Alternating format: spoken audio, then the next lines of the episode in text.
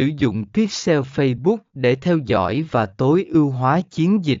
Phần 16C Sử dụng thông tin từ Facebook Pixel để định hình chiến lược xác định đối tượng tiềm năng.